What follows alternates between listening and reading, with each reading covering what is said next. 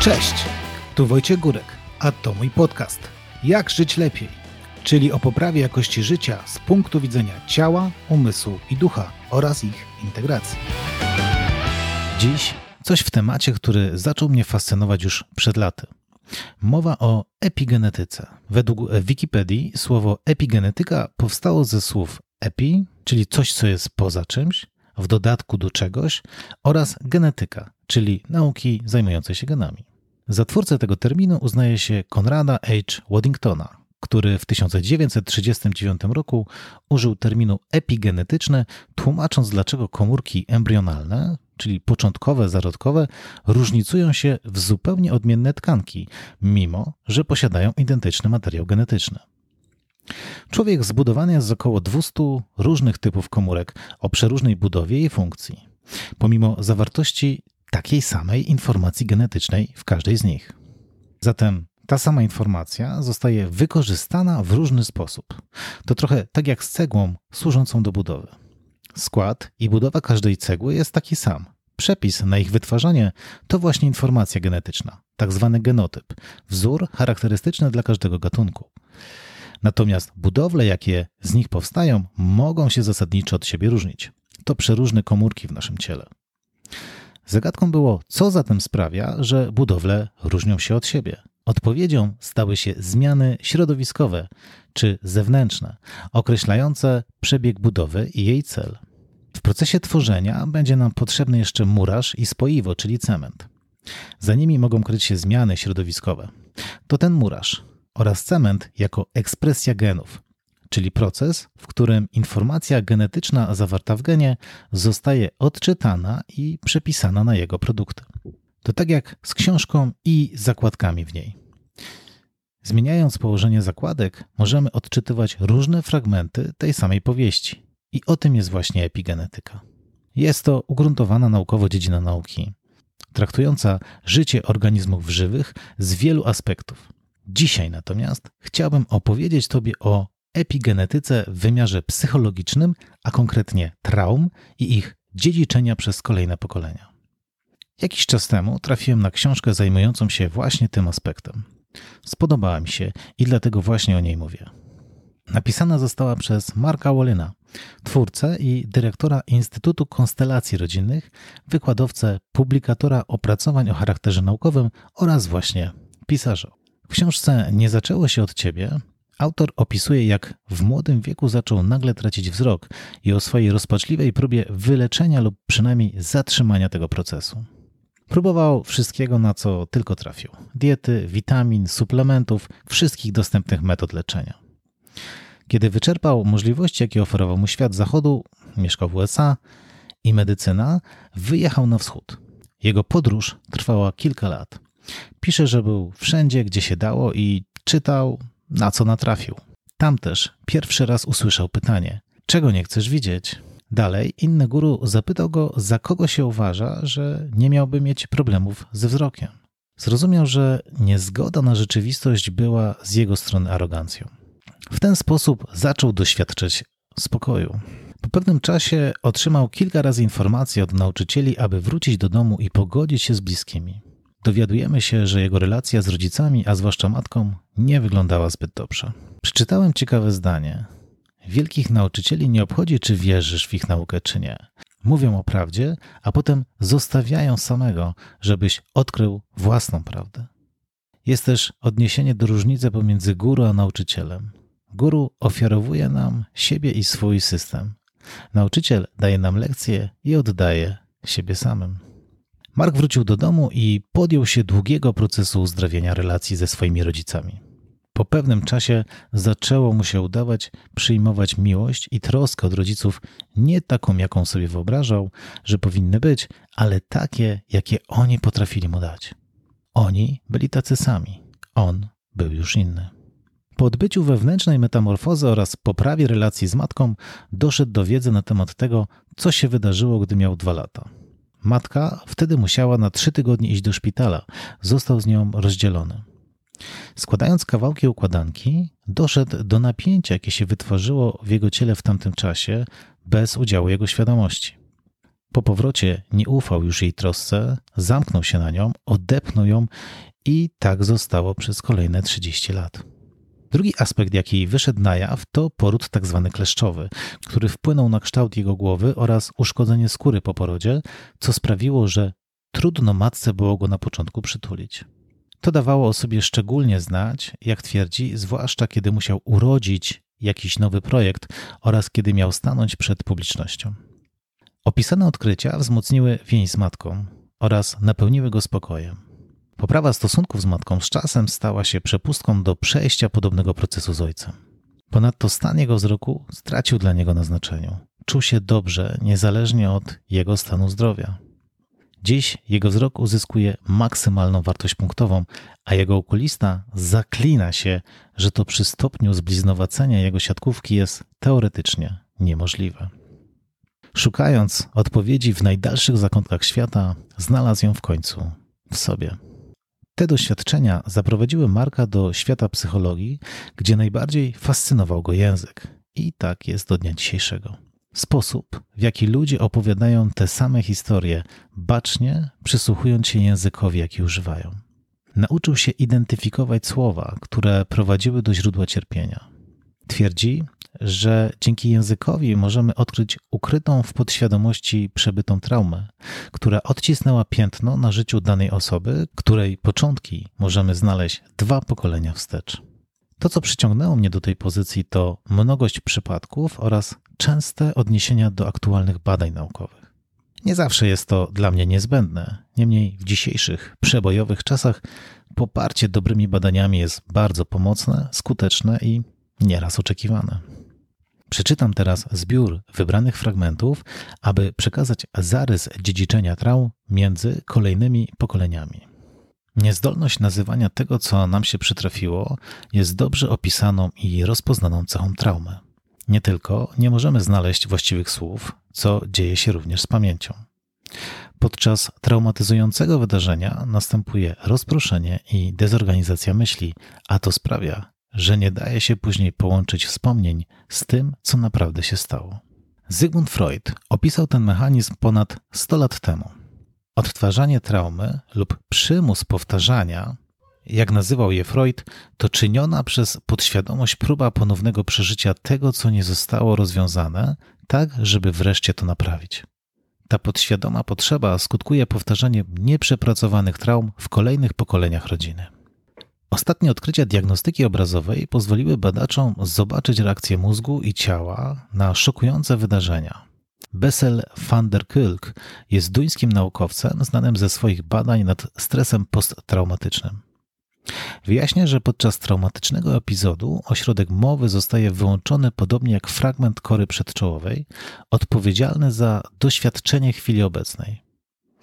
Opisuje horror utraty mowy jako doświadczenie braku słów, które zdarza się często, kiedy części mózgu odpowiedzialne za pamięć zostają upośledzone w momencie zagrożenia i niebezpieczeństwa. Kiedy ludzie ponownie przeżywają traumatyczne doświadczenia, twierdzi, płat czołowy przestaje prawidłowo działać, skutkiem czego trudno im myśleć i mówić. Tracą umiejętność precyzyjnego wyjaśnienia sobie lub innym, co dokładnie się dzieje. Cisza nie jest jednak zupełna. Słowa, obrazy i impulsy, które rozpadają się pod wpływem traumatycznego doświadczenia, przeobrażają się w sekretny język cierpienia, który nosimy w sobie. Nic nie jest na zawsze stracone. Zmieniło się tylko położenie elementów. Najnowsze odkrycia biologii komórkowej, neurobiologii i epigenetyki oraz psychologii rozwojowej dowodzą możliwości sięgania trzech pokoleń wstecz dla znalezienia mechanizmów rządzących powtarzającymi się traumami cierpieniem. Opisany przykład Jesse'ego jest tego doskonałym przykładem. Chłopak, kiedy zgłosił się na terapię, od roku cierpiał na bezsenność, czyli od 19 roku życia. Nie miał żadnego pomysłu, skąd to się wzięło. Zaczęło się nagle, tuż po 19 urodzinach. Obudził się o 3.30 w nocy, drżał z zimna, nie był w stanie się rozgrzać i nie udało mu się już ponownie zasnąć. Oprócz zimna czuł również strach, jakiego wcześniej nie doświadczył. Tak jakby bał się zasnąć z obawy, że już się więcej nie obudzi. Autora uderzyły słowa opisujące uczucie zimna i zamarzania. Zapytał, czy ktoś w rodzinie doświadczył jakiegoś traumatycznego doświadczenia w powiązaniu z uczuciem zimna i snem. Okazało się, że starszy brat jego ojca zamarzł na śmierć przez wyziębienie podczas burzy śnieżnej w wieku 19 lat. Dziś naukowcy szukający odpowiedzi dla przypadku Jesse'ego potrafią już to wytłumaczyć. Rachel Jehuda, profesor psychiatrii i neurobiologii, jest jednym z czołowych naukowców zajmujących się zespołem stresu pourazowego, tak zwanego PTSD, a zarazem pionierką w tej dziedzinie. Kobieta zajmowała się badaniem ocalałych z Holokaustu oraz ich dzieci. Jej badania nad hormonem stresu, kortyzolem, pomagającym powrócić ciału do normalnego funkcjonowania po traumie oraz jego wpływu na funkcjonowanie mózgu, zrewolucjonizowały sposób myślenia oraz leczenia PTSD na całym świecie. Okazało się m.in., że dzieci osób ocalałych z Holokaustu cierpiących na PTSD rodziły się z tak samo jak rodzice obniżonym poziomem kortyzolu, co predysponowało ich do przeżywania objawów PTSD poprzedniego pokolenia. Zwróć w tym miejscu uwagę na swoją wiedzę dotyczącą kortyzolu, ponieważ te badania wprowadziły spory ambaras, podważając dotychczasowe przekonania dotyczące łączenia poziomu stresu z podwyższonym poziomem kortyzolu. Okazało się, że osoby po przebyciu ciężkiej traumy mają niski poziom kortyzolu. Szczególnie w chronicznych przypadkach mogą występować problemy z ich produkcją. To samo odkryto u weteranów wojennych, a także kobiet, które podczas ciąży doświadczyły PTSD w wyniku ataku na World Trade Center i u ich narodzonych później dzieci.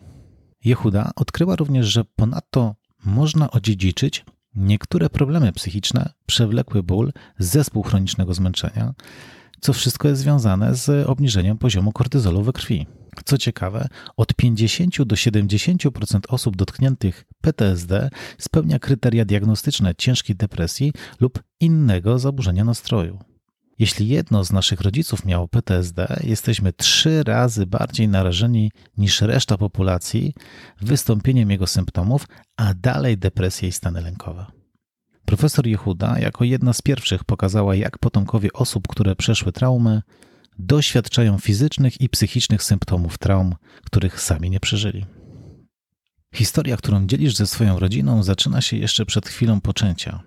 Jako kobieta w swojej najwcześniejszej biologicznej formie, jako niezapłodniona komórka jajowa, dzieliłaś już środowisko komórkowe ze swoją matką i babcią. Kiedy twoja babcia była w piątym miesiącu ciąży z twoją matką, komórka blastyczna komórki jajowej, z której powstałaś, była już wtedy obecna w jajnikach twojej matki. Zatem, zanim twoja matka pojawiła się na świecie wraz z twoją babką i najwcześniejszym śladem twojego istnienia, znajdowałyście się w jednym ciele. Trzy pokolenia dzielące to samo środowisko komórkowe. Podobnie ma się sytuacja w przypadku męskiej linii. Komórki blastyczne plemnika, z którego powstałeś, były już obecne w organizmie Twojego ojca na etapie życia płodowego. Wcześniej sądzono, że geny przekazywane nam przez rodziców stanowią plan, którego doskonałe wykonanie wymaga jedynie odpowiedniego prowadzenia i żywienia. Dziś wiemy, że zapis genetyczny to jedynie początek, a wpływ środowiska od chwili poczęcia kształtuje naszą emocjonalność, psychikę i biologię. Wiemy również, że proces ten trwa całe życie. W swojej pionierskiej pracy Bruce Lipton wykazał, że na nasze DNA wpływają zarówno negatywne, jak i pozytywne myśli, przekonania i emocje. Jako profesor Akademii Medycznej udowodnił przez lata badań, że sygnały płynące ze środowiska, kiedy przenikają błonę komórkową, mają zdolność kontrolowania jej fizjologii i zachowania, co w następstwie może wyciszyć lub aktywować gen. Jego odkrycia zostały już potwierdzone przez wielu naukowców. Dzięki tym badaniom możemy dziś choć częściowo zrozumieć, jak pamięć komórkowa jest przekazywana w życiu płodowym dziecku przez matkę. Lipton twierdzi, że emocje matki, takie jak lęk, złość czy nadzieja, mogą biochemicznie zmienić ekspresję genów jej potomstwa. Ciągle powracające emocje mogą wpłynąć na dziecko i przygotować lub zaprogramować sposób, w jaki będzie ono adoptować się do środowiska. Oznacza to, że może doświadczając w życiu płodowym stresującego środowiska być reaktywne w podobnie stresujących sytuacjach. Psychiatra Thomas Werny w swojej książce twierdzi, że matki doświadczające silnego i długotrwałego stresu częściej rodzą przedwcześnie, a ich dzieci ważą poniżej średniej, są hiperaktywne, nadwrażliwe i mają większą skłonność do kolek. W skrajnych przypadkach mogą rodzić się z ranami na kciukach od ssania, a nawet z wrzodami. Mając wszystko powyższe na uwadze, spróbuj wyobrazić sobie taką sytuację. Twoja babcia miesiąc przed narodzinami twojej matki dowiaduje się, że jej mąż zginął w wypadku. Ponieważ oczekiwanie na dziecko daje mało miejsca żałobie, babcia prawdopodobnie wycofałaby swoje emocje z ciała, które dzieli teraz z córką i wnuczką. Ty i twoja matka, gdzieś głęboko w środku, z miejsca, które łączy was wszystkie, będziecie coś wiedziało o tym bólu. Opisywany proces zmiany ekspresji genów ma za zadanie przystosować nas do życia poza macicą, wyposażając w cechy potrzebne do adaptacji w środowisku. Według Rachel i Hudy mają przygotować nas do radzenia sobie z traumami, które spotkały naszych rodziców. I to z jednej strony dobra wiadomość. Rodzimy się z odpowiednimi umiejętnościami tzw. Tak odporności na środowisko, mogąc zaadoptować się do stresujących okoliczności. Z drugiej strony, takie dziedzictwo może okazać się szkodliwe. Na przykład dziecko rodzica, który w dzieciństwie doświadczył wojny, może na nagły hałas reagować paniczną ucieczką, co w przypadku zagrożenia wojennego może być właściwe, ale w bezpiecznych czasach może powodować stan permanentnego lęku. Wtedy dziecko jest przystosowane do życia w innych warunkach niż te, których faktycznie doświadcza. W późniejszym czasie owo pomieszanie może skutkować chorobami wywołanymi stresem. Dzięki badaniom kolejnych pokoleń myszy, których DNA jest podobne do naszego w 99%, naukowcom udało się pokazać, że stres wywołany oddzieleniem od matki wywołuje zmiany w ekspresji genów u kolejnych trzech generacji. Najprościej mówiąc, to jakimi matkami były nasze babcie, wpływa na nas za pośrednictwem naszych matek. Traumy, które dotknęły naszą babcię, jej bóle i smutki, trudności w dzieciństwie i kłopoty z naszym dzieckiem, doświadczenie śmierci tych, których wcześniej odeszli, wszystko to w jakimś stopniu kształtuje opiekę macierzyńską, którą została obdarzona nasza matka. Jeśli cofniemy się jeszcze jedno pokolenie, podobnie będzie z matczyną opieką, jakiej doświadczyła nasza babcia. Rodzice przekazują dalej wzorce opieki rodzicielskiej, jakiej sami doświadczyli. Książka oprócz opisu badań i szeregu przypadków, których jak wspomniałem jest tu bardzo dużo, zawiera w sobie również propozycje powiedzmy autodiagnozy na podstawie odpowiedzi na szereg pytań, a dalej wielu ćwiczeń pozwalających przyjrzeć się trochę uważniej relacjom ze swoimi rodzicami i bliskimi. Na koniec przytaczam zdanie Rachel Jehudy. Nie możesz zmienić swojego DNA, ale jeżeli zmienisz sposób jego funkcjonowania, wyjdzie na to samo. Jeśli poczułeś się zaciekawiona zawartością tej książki i chcesz ją nabyć, w opisie zamieszczam link do księgarni. Występuje w formie papierowej, e-booka i audiobooka.